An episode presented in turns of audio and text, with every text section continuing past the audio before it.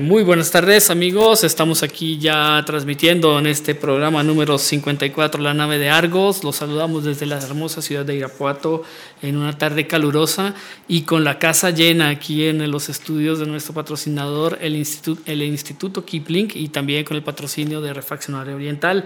Bueno, eh, la casa está llena y ya están haciendo un paneo eh, para quienes nos siguen nuestra transmisión en Facebook de cómo está el estudio hoy aquí en esta tarde, Paco.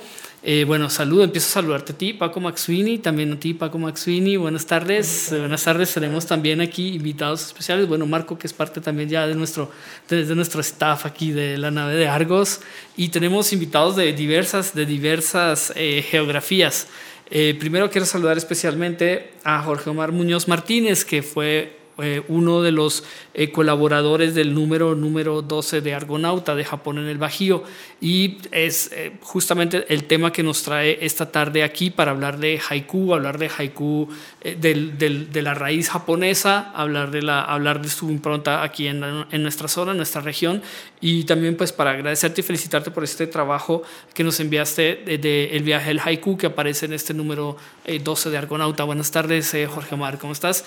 también un saludo a Momoko Tauchi que nos, nos acompañó también el día que hablamos del lanzamiento de la revista, el número 12, nos acompañó en la presentación, nos ayudó a organizar la presentación de este número en Irapuato y eh, pues va a dar voz esta tarde a algunos haikus en su lengua original. Vamos a estar eh, compartiendo, saliendo de algunas dudas y comentarios ya técnicos sobre que, que puedan tener al respecto del, del haiku. Buenas tardes, eh, Momoko-san, ¿cómo estás? Buenas tardes, bien, gracias. Bueno, y también saludo a Saúl Echeverría que eh, pues es poeta, es haijin, o sea, es escritor de, de, haikus, hace parte también del grupo de lectores en voz alta. Nos acompaña esta tarde para meter relajo también en esto de, del haiku, ¿no, Saúl? Sí, ¿cómo no? Sí, sí. Bueno, muy bien, buenas tardes. Y en unos segundos, espero que lleguen, unos minutos, a más tardar, llegará eh, también eh, José Antonio Banda, también poeta aquí de la ciudad, que nos, pues nos ayudará a organizar un poco este relajo que vamos a hacer aquí alrededor del, de la poesía. Eh, si quieres, pues me gustaría que se presentaran, nos hablaran un poquito cada uno eh, sobre tu experiencia con el haiku, Jorge Omar, por ejemplo, con el grupo Asis, eh, Momoko también un poco sobre tu experiencia con el haiku, bueno, sobre poesía, y también tú, Saúl, si quieren empezamos, vamos a hacer al revés, vamos a empezar con los caballeros y terminamos con Momoko, si les parece. Jorge Omar. Pues bueno, mi experiencia con el kaiku se sustenta en una investigación que hice en León, Guanajuato acerca de uno de sus poetas, que se llama José Jesús Ortiz Funes. Eh, José Jesús Ortiz Funes nace en 1914 en un barrio pequeño, eh, San Miguel de la Real Corona. Y pues esta investigación la estuve realizando a partir de descubrir toda su obra, qué había hecho a lo largo de su vida y pues voy descubriendo que aparte de ser un gran escritor de sonetos, un gran escritor de verso libre, me voy dando cuenta que también escribía haiku. Y, y es muy interesante porque rastreando eh, su, su, aprendizaje o descubriendo a sus maestros, resulta que también uno de sus maestros, que se llama José Villalobos Ortiz, escribía haiku y él es de Lagos de Moreno.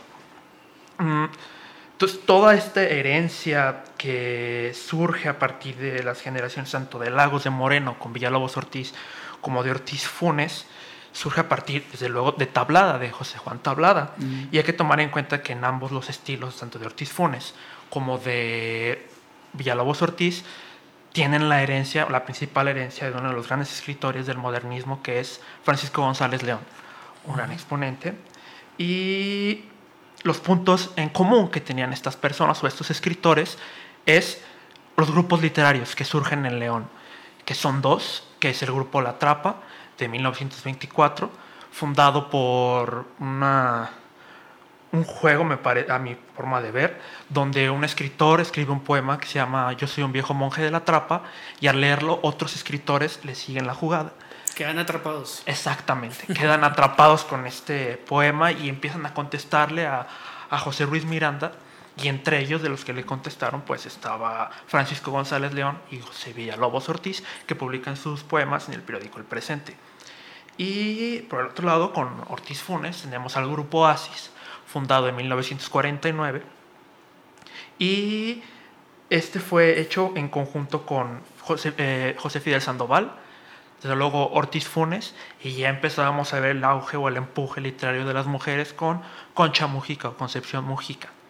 Y en cuanto al haiku, referente ya al haiku de estas generaciones, Ortiz Funes suele tener una escritura, eh, un tacto en cuanto a verso libre. En, en, este aspecto se le llama siamari al, al verso que nos sigue el, la métrica de 575 que había ejecutado Basho en al principio cuando empezaba a crear sus poemas, ¿no? Y Ortiz Funes se permite estos versos libres eh, de, de, cuatro, de cuatro este, versos en vez de los tres que estamos acostumbrados normalmente. Y no nada más él escribe, también Concha Mujica escribe ese, estos, estos haiku, me los acabo de encontrar hace cuestión de meses, uh -huh. de ella, de un, uno de sus libros que se llaman Mirillas, y es acerca de la vida de Jesucristo eh, desde que nace hasta que muere en el Monte Calvario. Entonces ella, lo, ella, ella de plano rompe con este esquema de los tres versos que estamos acostumbrados, tanto por Ortiz Funes como por Tablada, y, y empieza a meter ya cuatro versos en, en mm. cada uno de, de, lo que hace. ¿no? Entonces esto es un poquito nada más de mi experiencia con, con el haiku. Ok, perfecto. Okay. Uh -huh. Saúl. ¿Qué? ¿Tú, ah, por, yo, qué, tú, ¿Por qué caíste en el haiku? Bueno, ¿les puedo leer esto? Porque este es mi, ¿Cómo caí? Poco a poco, desperdigados por el camino, fueron apareciendo a primera vista tan sin chiste, pero que al momento siguiente, como inesperados relámpagos, me descubrieron universos llenos de belleza y profundidad. Con agrado recuerdo, con agrado recuerdo y relevo a algunos poetas escritores o maestros que a través de sus libros me mostraron y orientaron sobre la poesía japonesa y en especial sobre el haiku. Con sus escritos y sugerencias fui disfrutando y viviendo hasta hundirme en sus aguas profundas, llenas de sensibilidad, misterio y paz. Uno de esos poetas fue el monje Basho, que en un poema de tres frases nos da el sentido profundo e inmenso del Zen. Dice, un viejo estanque, una rana que en él se zambulle, ¡plop! En relación a este poema, Robert Linsen en su libro El Zen nos dice, allí el verso busca expresar lo esencial sin perder tiempo en detalles. Basta tocarlo con los dedos, puesto que hay que seguir el camino. Otra pequeña gran perla de Bacho es, cuando brota el relámpago admirable, es aquel que no piensa, la vida pasa. Igualmente de Oriente, tengo presente a dos monjes, a dos monjes japoneses contemporáneos que parte de su vida la ofrecieron en verter la espiritualidad zen al lenguaje y pensar occidental. Uno es el maestro Daisen de de Suzuki, que entre sus libros, de los muchos que ha escrito sobre el tema, se encuentran Manual del Budismo Zen, El ámbito del Zen y Ensayo sobre el Budismo Zen. Hombre abierto, de gran cultura y entrega, que en un momento de su vida encontró la iluminación. El otro, no menos admirable, es Taisen de Shimaru, del cual solo conozco un libro, La práctica del Zen, que como su título lo dice, en lugar de reflexionar o intentar explicar el Zen, nos lleva a la práctica del mismo, además de ofrecernos traducidos dos textos sagrados de la antigua China, considerados como la base actual del Zen, el Okio San Mai y el San Dokai una de tantas tardes en el inolvidable café del Rioja de la ciudad de Irapuato, en una mesa que daba a la plazuela, un amigo, Rafael, en paz descanse, ya murió, me ofreció en bandeja de plata al escritor y monje trapense Thomas Merton, uno de tantos pensadores que dentro de su fe católica buscaron la confluencia de su espiritualidad con la espiritualidad oriental, especialmente con el Zen. tengo presente su libro El zen y los pájaros del deseo. Creo que también fue una de esas tardes en el Rioja que conocí el libro Versiones y Diversiones de Octavio Paz, en el cual nos presenta una gama de poetas de diferentes estilos y lugares, traducidos por él y con lo único en común que le dijeron algo, le gustaron o atrajeron, sin faltar algunos poetas orientales y entre ellos algunos IQ. De ellos es esta traducción que él hizo a un poema de Basho.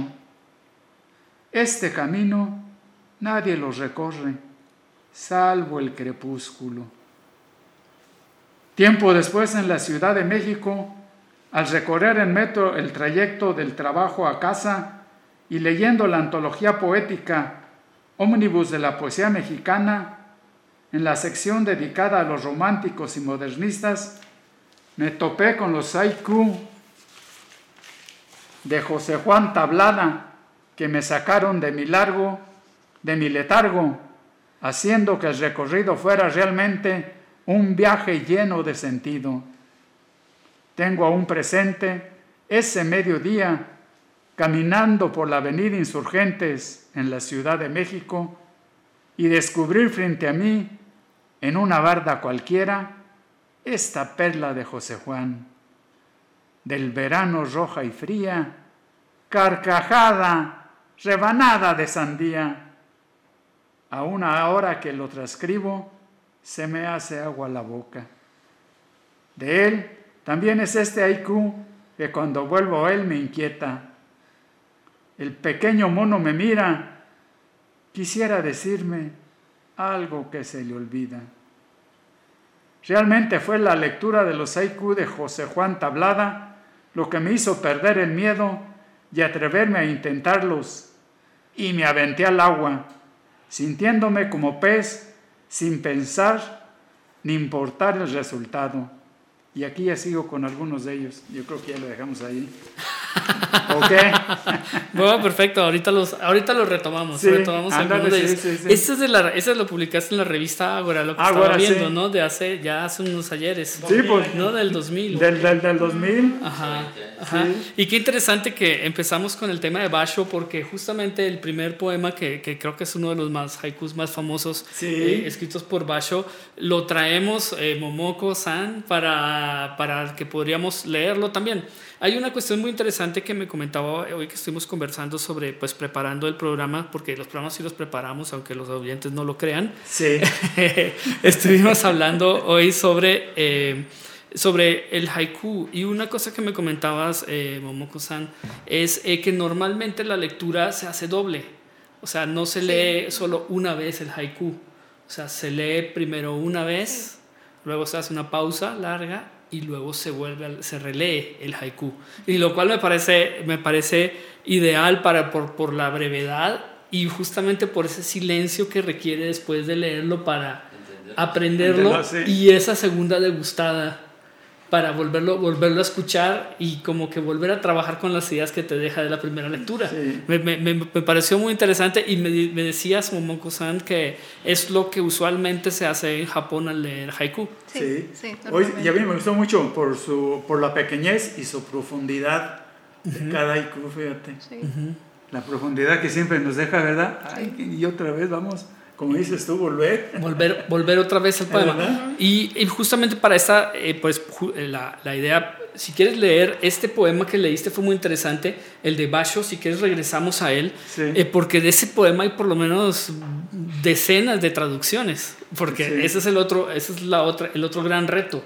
O sea, es tan eh, posible la interpretación del, del lenguaje de, de, diferentes puntos de vista que la traducción en tan, pocos, en tan pocas sílabas es muy compleja, es muy difícil. Si quieres volver, podemos volver a ver tu traducción porque en, la, en el ejemplo que tenemos de Basho, justamente, eh, Momoko-san, eh, tenemos dos traducciones. No, es, esta es otra traducción de, de este, este primero. Un viejo. Ah, un viejo estanque, una rana que en él se sumerge, plop. Ajá. Sí. Eh, si quieres podemos leerlo, leerlo en japonés, en el idioma original, ver. Momoko-san, a- es A para ver, ¿tú escucharlo. lo tienes? A ver, a ver, léenlo, muchacha.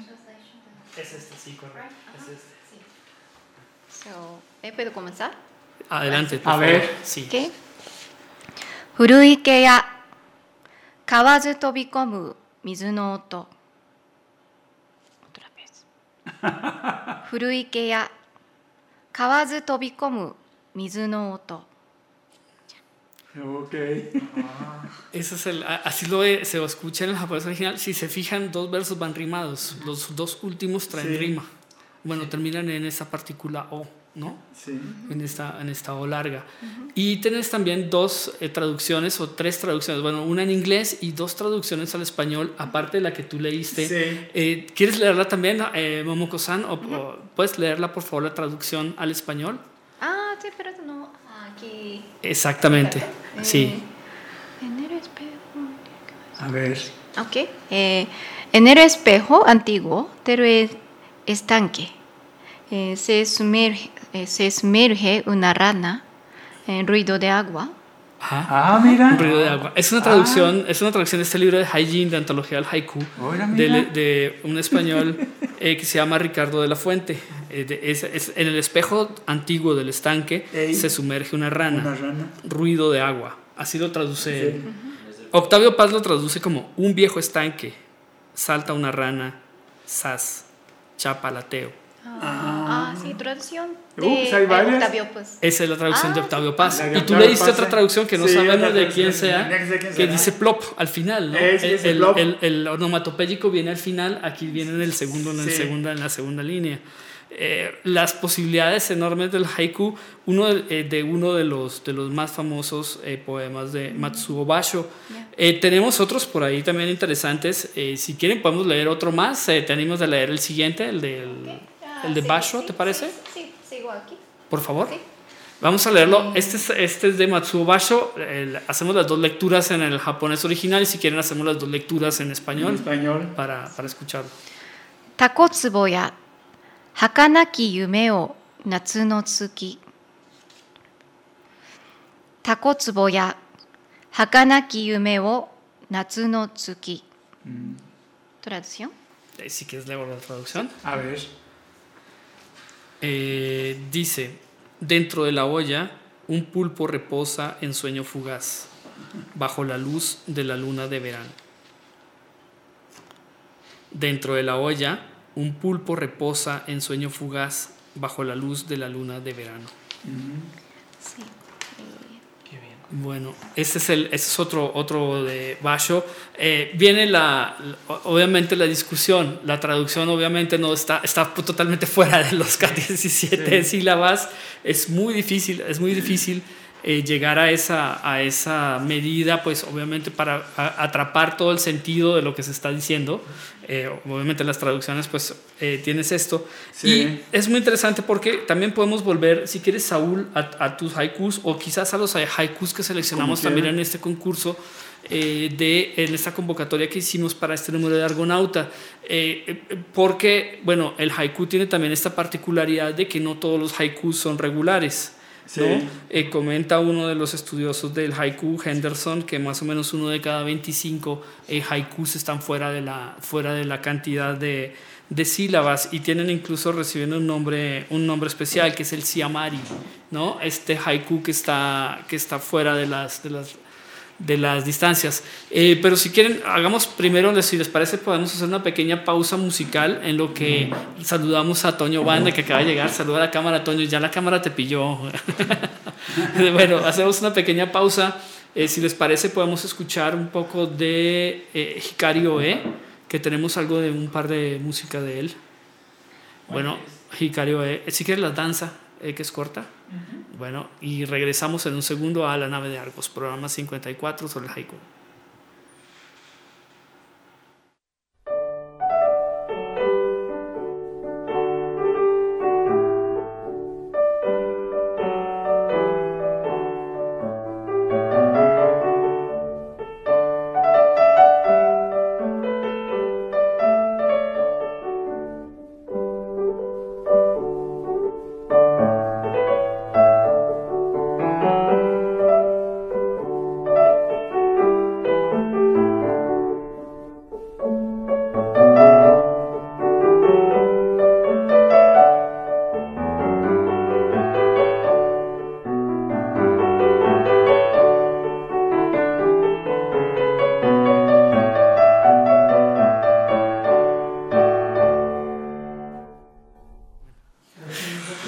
Regresamos nuevamente aquí, ya saben, no se detiene aquí la charla en la cabina de la nave Argos, muy corta la música, es corta la música jicarioe, ahorita lo alternamos con Lisa Ono, que traemos también otros, otros. Eh, te damos la bienvenida, Toño, banda, buenas tardes. Buenas tardes. Ah, el micrófono. Sí, sí acércate, acércate por favor para Ah, poderte escuchar. para. Sí, hola, buenas tardes. Disculpen la, la tardanza ahí. Cuestiones laborales siempre me, me hacen que llegue tarde. Traes, vienes con la camiseta puesta, veo. Pues estoy con la camiseta puesta, ¿no? Incluso. Este. eh, bueno, pues gracias por, por este. eh, pues la invitación. Bueno, estábamos empezando a hablar Sí, de. apenas Estábamos leyendo algunos, algunos ejemplos de, de Matsuo Basho. Justamente hablábamos en Ah, la ah, traducción ah. de, este, de este poema sobre la rana en el antiguo estanque. Eh, le- leímos tres versiones diferentes de la de Ya. tres traducciones diferentes incluida la de Octavio Paz Sí, de este de este de este poema y eh, pues hablamos de la, en parte de la dificultad de la traducción y también que quisiera pues creo que hablar también un poquito sobre de eh, de dónde viene o de, de dónde parte el, el, el haiku. Eh, en cierta medida también porque es difícil, porque, ¿en qué estriba la dificultad del haiku? Más allá de la cuestión técnica, del- eh, de la cuestión técnica silábica, ¿no? Bueno, pues este. Revisando de dónde viene el haiku aquí a, a nosotros, ¿no? No, no, no. La tradición japonesa, pues no la, no la conozco, así, a- ta- tal cual. Bueno, que el, el texto de Jorge Omar habla justamente esto de Juan José Tablada, ¿no? Uno de los, de los impulsores o de Sí, los sí, embajadores del haiku en, sí, del en haiku. México, ¿no? Sí, Pero- yo, yo, había- yo, yo había entendido que el, el hecho de, en cuanto a la cultura japonesa, proviene de, de una herencia por las traducciones de los poemas france- al francés.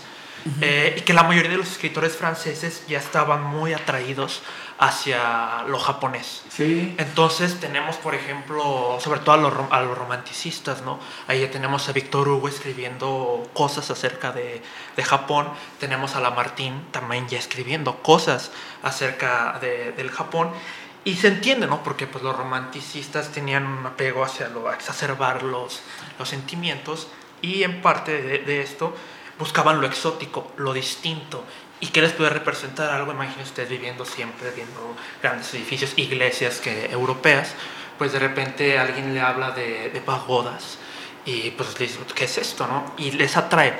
Desde luego les atrae porque leen, más no porque van a Japón. O sea, lo conocen a partir de sus lecturas, no desde su eh, experiencia. Y después de estos romanticistas viene un grupo de escritores en una revista francesa que se llama El Parnaso Contemporáneo.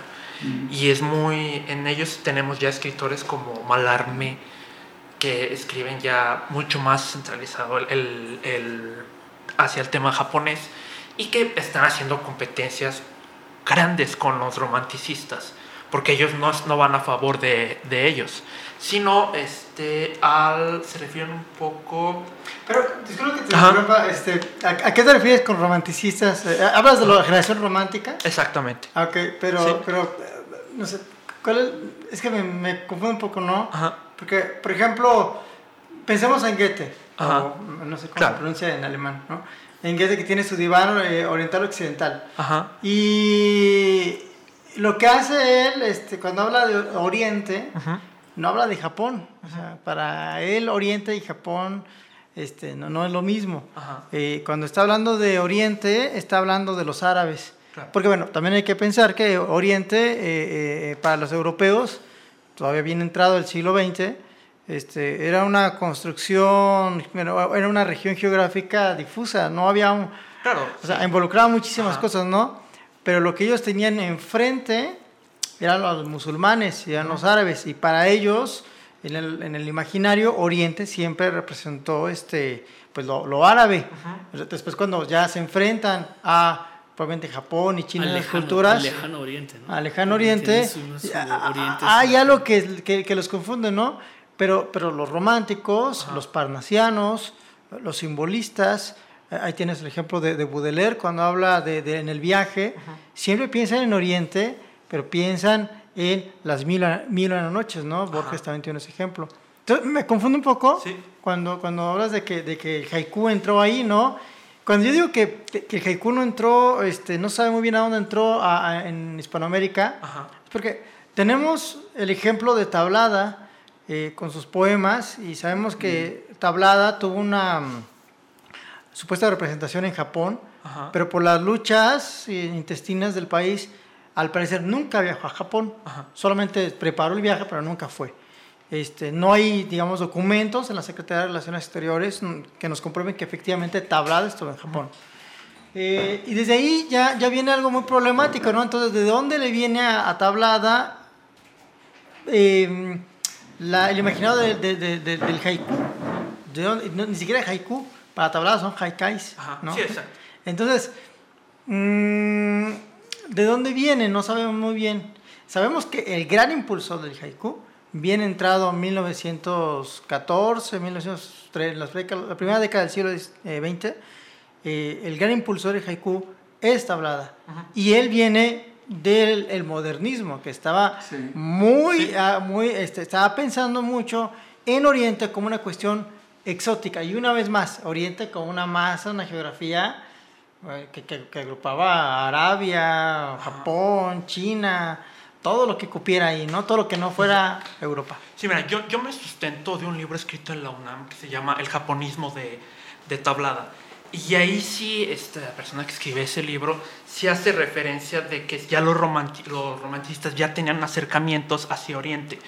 Desde luego, no era un acercamiento este, objetivo, si a eso nos referimos, porque como, lo había- como te lo había dicho, no te- no- nunca habían ido a Japón. Y simplemente la idea que ellos tenían de Japón era... eh, Sí, como el elemento mental, exótico, o sea, ¿no? lo que yo creo que puede ser. Eh, no tanto porque haya ido. Entonces va más o menos a lo que tú estabas eh, refiriéndote. Y me parece, o yo, yo me atrevería a, a- a colocar a, un, a, un- a los primeros que llegaron con el japonismo a Hispanoamérica. Uno de ellos es José María Heredia.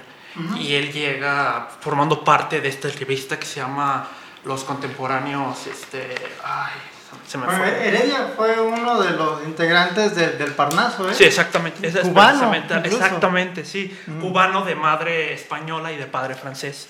Y él viene a Cuba y trae todas este, estas ideas japonesas que ya había este, leído en otros escritores de allá, ¿no?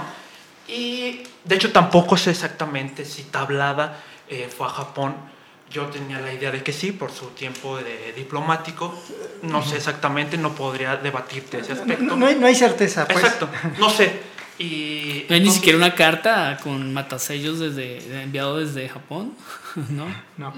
Sí, o sea, yo, yo, yo, yo tenía conocimiento que sí, que sí había ido por O su sea, etapa de diplomático. Tuvo el un- encargo, tuvo el un- encargo de ir. Tuvo el encargo de ir, pero, pero, pero ahí entró la guerra. O sea, la, la, la guerra de, de este, ¿cómo se llama? ¿La revolución o qué? De, ajá. Sí, la revolución. ¿En cuál? En- No, los problemas aquí en México. Sí, no sí, allá, la porque revolución allá allá, no, estaba no, allá estaba, allá estaba la guerra tranquilo aquí, por sí. entonces. No, me parece que también por, por- por ese tiempo fue la guerra ruso-japonesa, no me acuerdo si fue antes. Ah, No, pero tu- eso tuvo la- que ver con algo de aquí, ¿no? la ganaron muy Porque- fácil los Porque, japoneses. porque, no, sin digamos, no podemos decir que, que nunca fue a Japón, Ajá. Porque debido a la, a la guerra, ¿no? a la, la, la, la revolución, también se perdieron documentos. Sí. Entonces, no hay nada que, que, que, que desmienta que, que Tablada estuvo allá, pero tampoco nada que confirme que Tablada Ajá. estuvo allá. Entonces, Hay una Sí, duda. ok, su problema, Ajá. claro. sí, sin problema. Sí, sí, sí. Sí, pero en, en ese aspecto, de hecho, me sustento en algunos comentarios que había hecho Octavio Paz, que como tal, el que introdujo, al menos en Hispanoamérica, a el haiku, pues fue, fue Tablada, con en 1919 con su libro Un Día. Y de hecho le dedica varios libros a, acerca. En 1920 escribe el libro eh. Lipo y otros poemas, y escribe otro libro que se llama El Jarrón de Flores en 1922. Entonces, eh, me parece que como alguien que dedicó su vida al haiku, y podría hablarse de que alguien, estoy cierto, quizás no totalmente seguro, pero que tiene más producción referente al haiku en Latinoamérica, pues es tablada, ¿no? Sí, Y lo tomamos como un pilar en este, en este estilo. sí, sí, sí. Sí, Sí, Ricardo de que la Fuente en este libro que les comentó de Hygiene habla de Gómez Carrillo. Dice que en sus años de París como director de Nuevo Mercurio y corresponsal del Liberal, eh, pues es uno de los, de los principales eh, traductores de textos japoneses o introductores de textos japoneses en, en lengua española, igual que Díaz Canedo, que traduce el poema de Moritake del cercado ajeno en 1907 y escribe una japonería a través de Gautier en versos de las horas. Y, menciona también el caso de Antonio Machado, con, con, algunos ejemplos de su poesía influida por el, por el haiku. Bueno, ahorita que estás mencionando las cosas, ¿no? Por ejemplo, Paz dice, ¿no? dice que, este, o sea, aquí me limitaré en su ensayo sobre la tradición del haiku, aquí me limitaré a recordar que entre los primeros en ocuparse del arte y la literatura japonesas se encuentran a principios del siglo dos poetas mexicanos, Efraín Rebolledo, nunca hemos hablado de y José Juan Tablada. Mm. Ambos vivieron en el Japón, el primero varios años y el segundo en 1910, unos cuantos meses.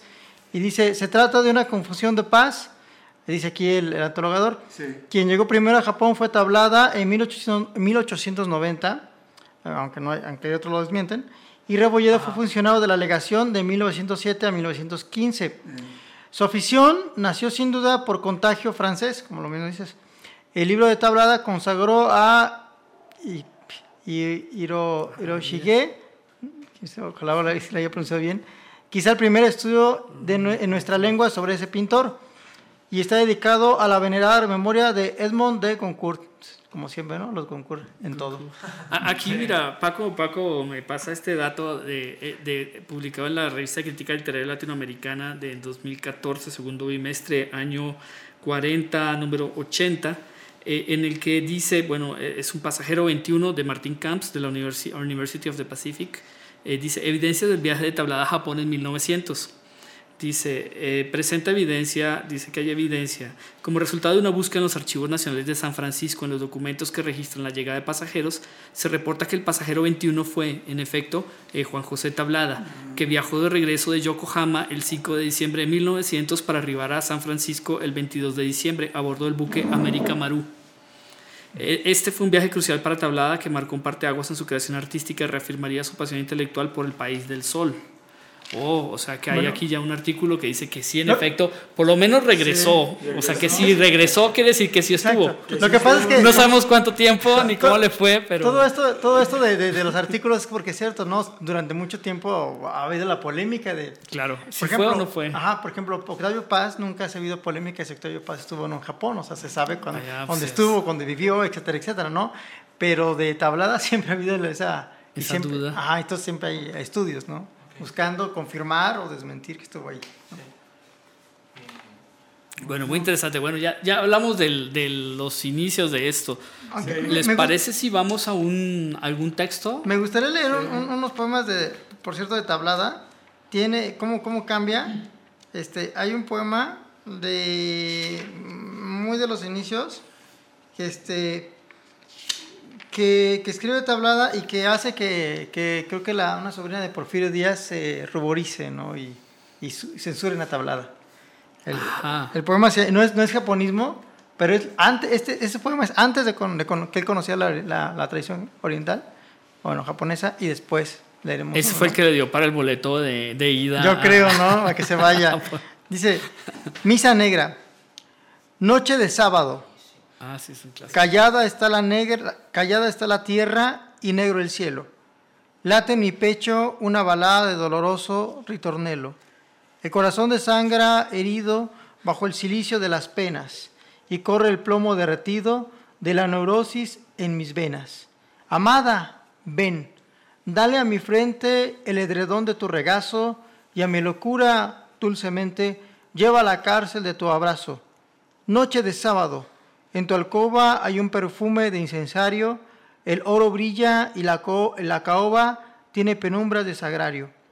Y allá en el lecho do reposa tu cuerpo blanco, reverbera como custodia esplendorosa tu desatada cabellera. Toma el aspecto triste y frío de la enlutada religiosa y con el traje más sombrío viste tu carne voluptuosa. Con el murmullo de los rezos quiero la voz de tu ternura y con el óleo de mis besos ungir de diosa tu hermosura. Quiero cambiar el grito ardiente de mis estrofas de otros días por la salmodia reverente de las unciosas letanías. Quiero en las gradas de tu lecho doblar temblando la rodilla y hacer el ala de tu pecho y de tu alcoba la capilla.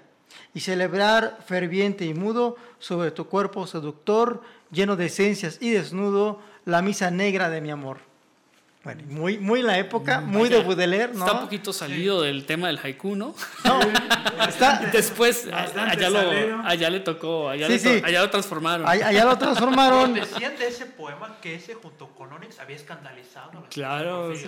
¿no? Bueno, o- obviamente, ¿no? Ah. ¿Cómo? Parece Ramón López Velarde. No, no, me parece mucho más fuerte que Ramón López Velarde aquí, porque, por ejemplo, sobre el cuerpo de la amada va a oficiar una misa negra. O sea, desde ahí, ¿no? Y, la, y entonces, bueno, totalmente sacrílego, ¿no? Muy de la onda de- del mal. La Y- voluptuosidad. La voluptuosidad. Pero luego llegamos a un poema que seguramente es súper conocido de la época del japonismo, Nocturno Alterno, no sé si lo conocen. Dice, Neoyorquina Noche Dorada, fríos muros de Calmuruna, rectors, champaña, foxtrot, casas mudas y fuertes rejas. Y volviendo la mirada sobre las silenciosas tejas, el alma petrificada, los gatos blancos de la luna, como la mujer de Lot. Y sin embargo, es una misma en Nueva York y en Bogotá, la luna. Y lo interesante es como una parte del poema está escrito en Nueva York y otra está escrito en Bogotá y en ambos, ¿no?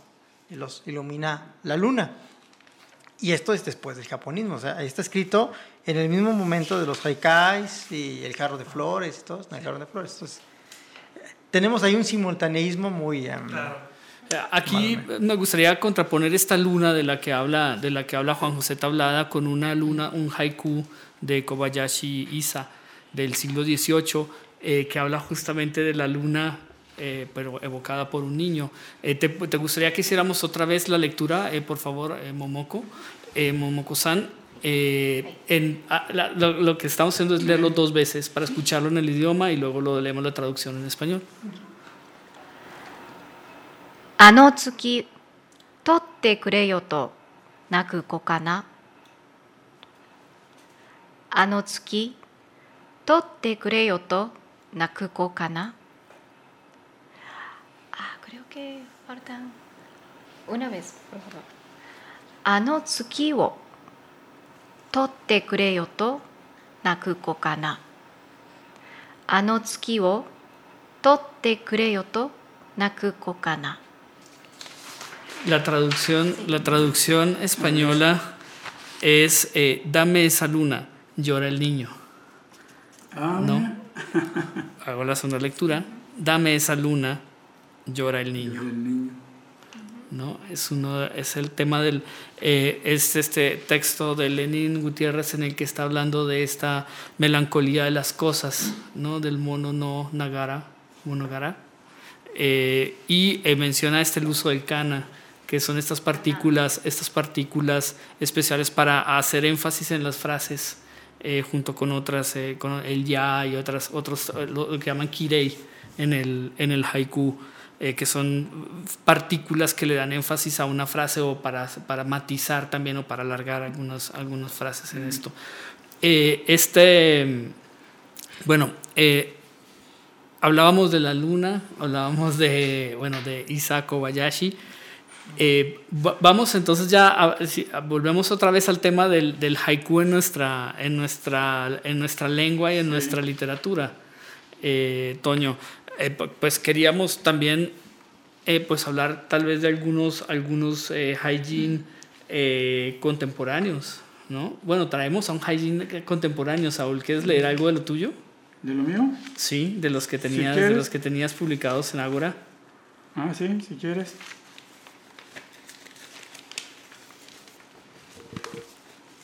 ¿Quieres leerlos dos veces? A Como ver. estamos haciendo. Hablando Aquí lo de, tengo. de la luna, ¿ya, ¿ya leyeron el poema de Basho sobre que tradujo Paz? Que me parece hermoso.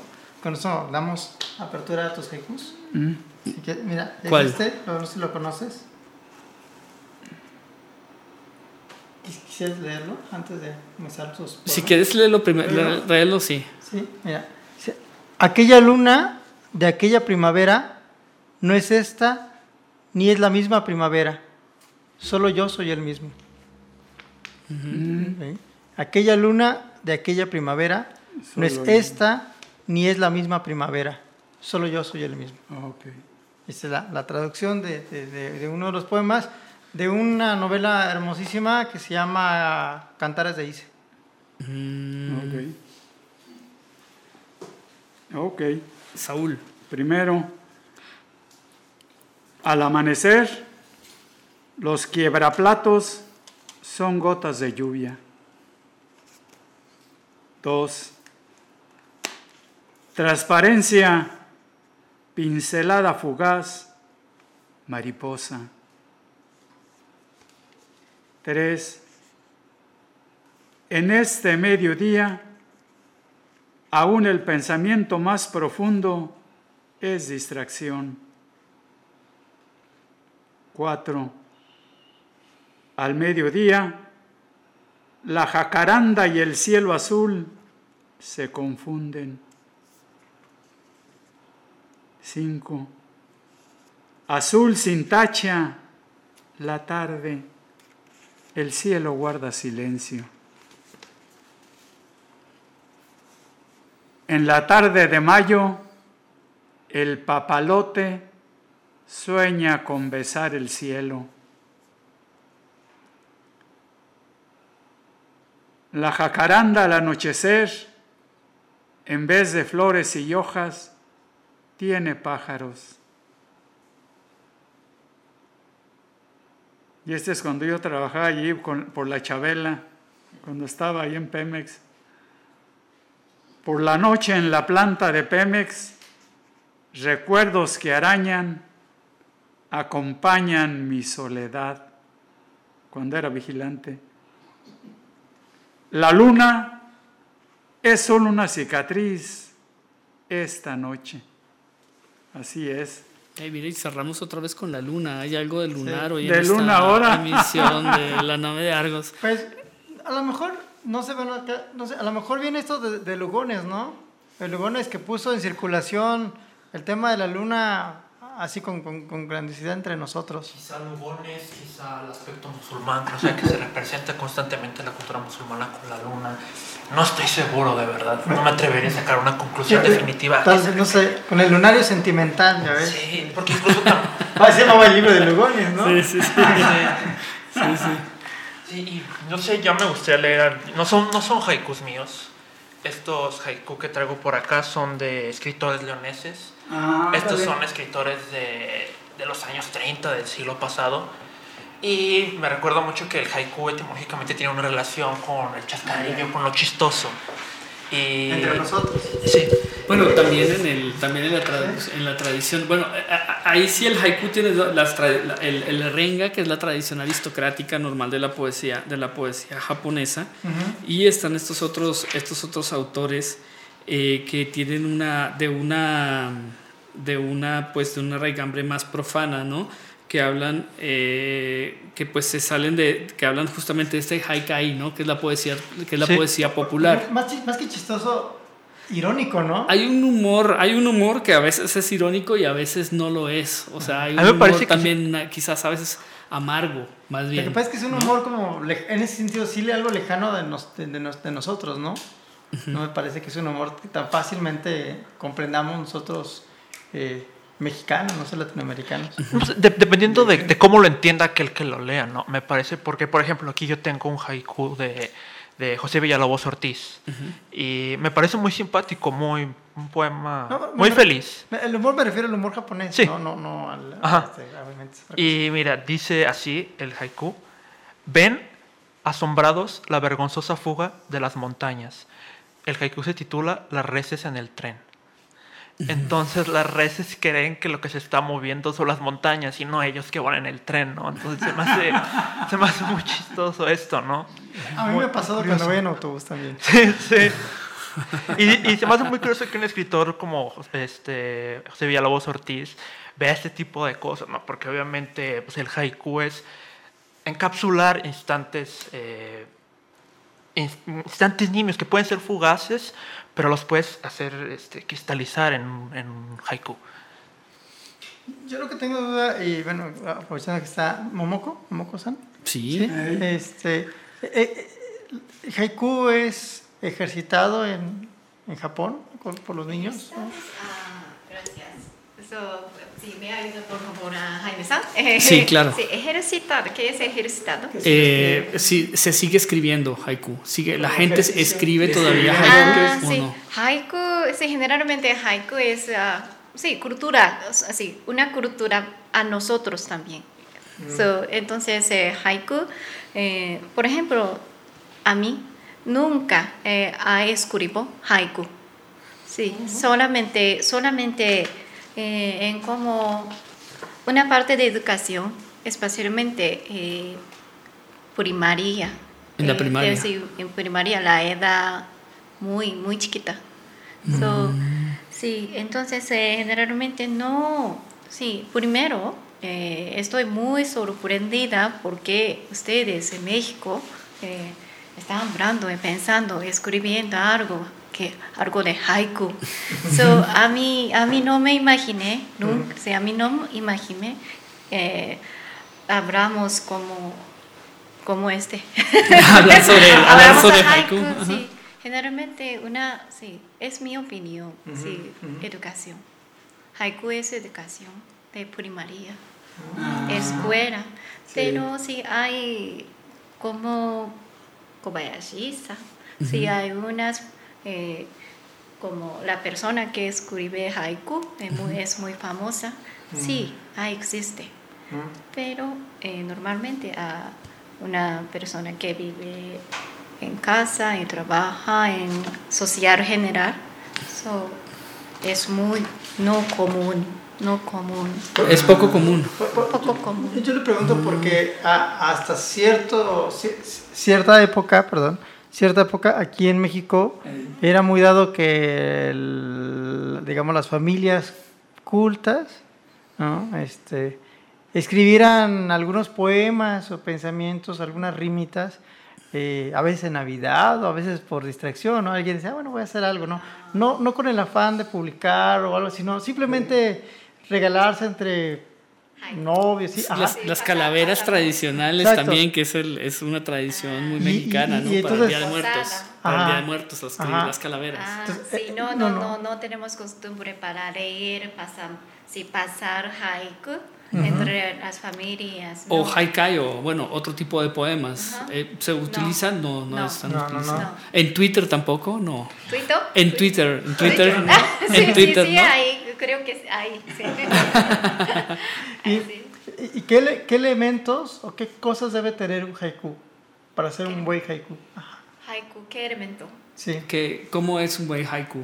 Ajá. ¿Cómo es? ¿A mí? Sí, ¿cómo Sí, te sí. parece? ¿Cómo es? ¿Cómo sería un buen Ah, haiku? sí, Sí. Esa, ya, creo que, mm, so, como, como le dije, eh, so, nunca he, a mí, sí, a mí, nunca he ima- imaginado eh, pensar, a- pensar sobre haiku en México, en Japón también, aún Japón ta- tampoco, no. Sí, pero eh, en mañana, esta mañana hablé eh, sobre haiku con Jaime-san.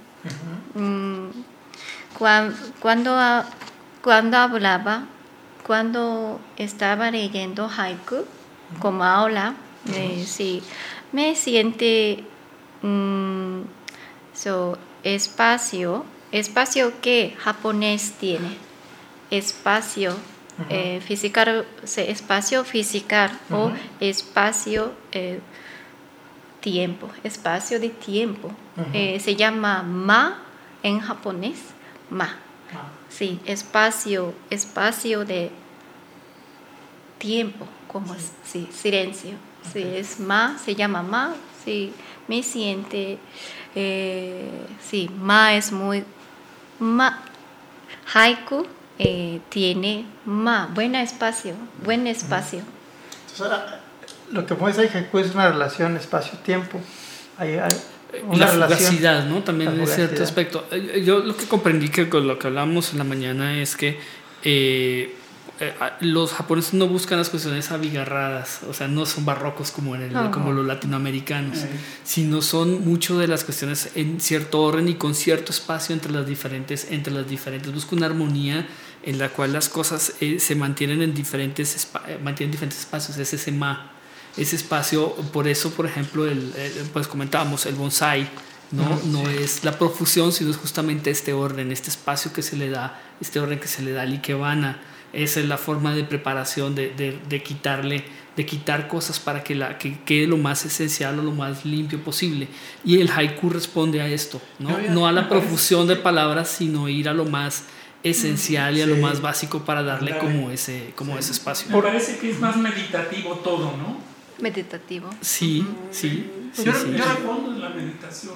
Yo recuerdo haber visto precisamente en ese libro del Haijin que tienes ahí, hay algo que menciona, es acerca de la naturaleza, ¿no? Lo que es el Kigo y el Mukigo. Ah, sí, o sea, sí, el sí. Kigo, la cuestión La naturaleza, relación que hace natural referencia a las estaciones del tiempo, ¿no? Y el correcto. Mukigo, la ausencia del mismo, ¿no? Por- por- porque se dice, bueno, que Tablada no hizo haikus, no hizo, como- como le han llamado a veces, él mismo creo que le llamó. Poemas poemas sintéticos. sintéticos. Poemas ¿no? sintéticos, ajá. Y, y, y a veces la, esta raíz imagi- imagista o imaginista, creo que es imagista, esta vanguardia de los Estados Unidos también se apoyó en el haiku para, para, para mostrar sus cosas, ¿no?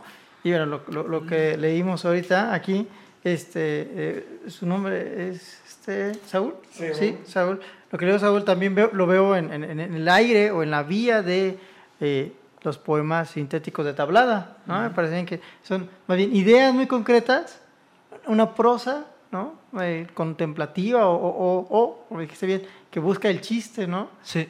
Pero los haikus que yo he leído, eh, japoneses, los- las traducciones, no, están en otra cosa, Sí. totalmente. Ya veo, ya- sí, sí. Bueno, yo, yo quisiera meter también una pregunta, algo que se me hace muy curioso, es que si los poemínimos de Efraín Huerta sería haiku, sería... No, por tiene, supuesto tiene algo no. muy, muy parecido. Desde luego estoy afirmando, Aquí pero hay, está- un, hay un punto muy interesante que, que leía justamente hace un rato que mencionaba Lenin Gutiérrez, que es este mono no aguare, mono no aguare, ¿no? Y, y quiero leer este, este fragmentito como para comentar un poco sobre, sobre esto, ¿no?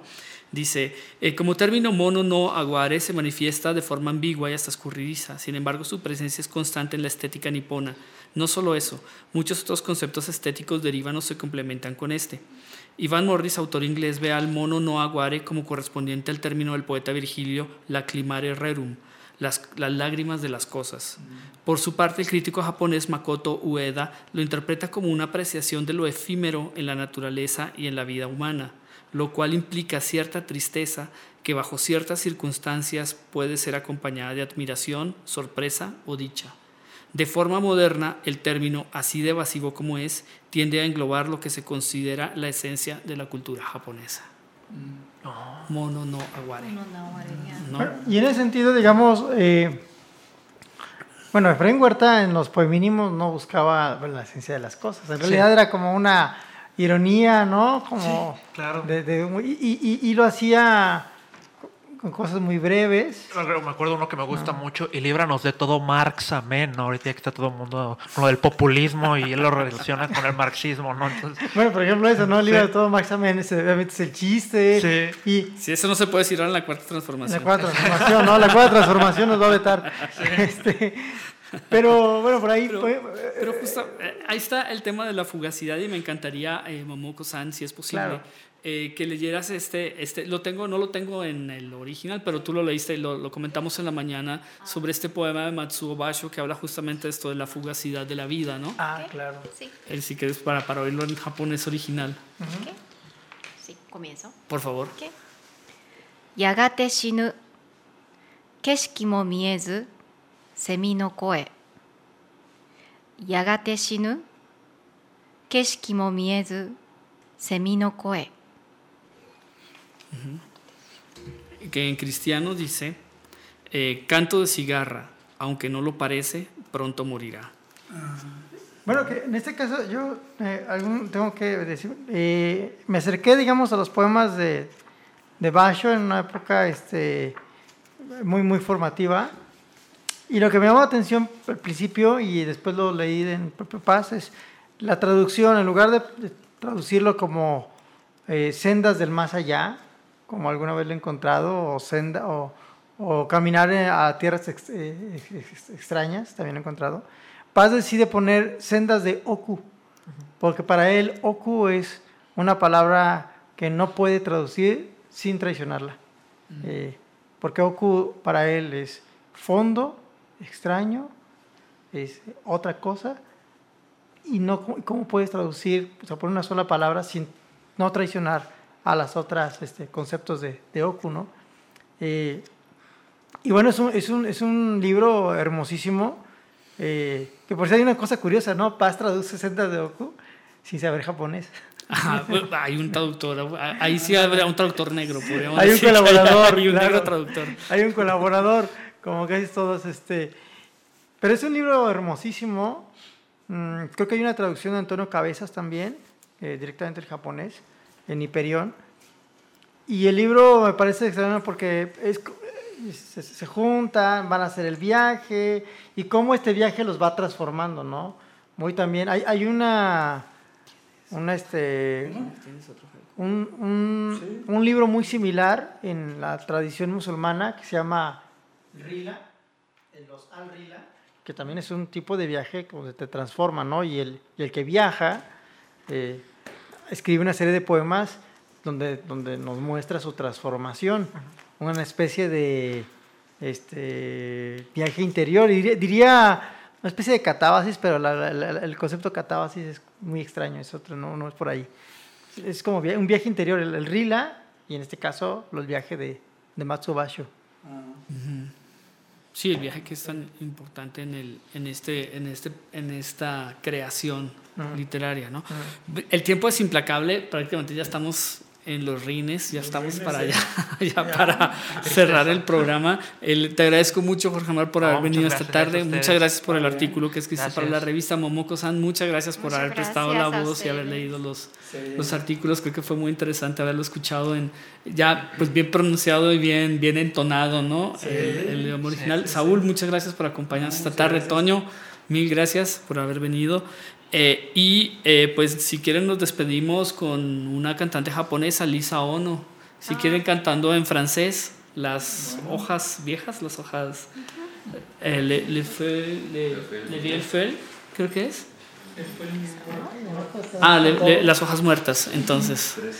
Eh, muchas gracias, nos vemos la semana entrante, eh, que recibiremos aquí a los eh, coordinadores del proyecto CAF-N, eh, que, eh, que parte de nuestro portafolio del número 12 de Argonauta, la semana entrante. Y andamos cocinando también un programa que yo creo que será para el 28, que es sobre monstruos mexicanos contra monstruos japoneses. Aquí lo estamos cocinando ya con, ya con Paco Maxwini. Será muy chistoso, pero pues ya nos estamos documentando Ah, con la monstrología del cine, monstrología del cine sea, mexicano. El japonismo con- cayó a la nave de Argos. Sí, pues estamos aprovechando que estamos en el número de Japón para este, para este enfrentamiento máscara contra caballera de monstruos, monstruos mexicanos contra monstruos japoneses. Japoneses. Ah. Esperamos tenerlo para el 28 de, el 28 de marzo y tenemos otras, otras, eh, otras sorpresas para abril, que viene el mes del niño. Bueno, ya estaremos, ya estaremos también hablando de eso. Les agradecemos eh, su presencia esta tarde y nos despedimos. Muchas gracias. Muchas Arigato. gracias. gracias. Arigato gozaimasu. Arigato gozaimasu.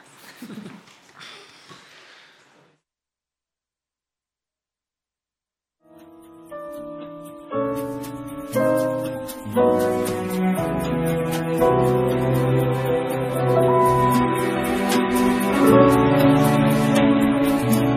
sempre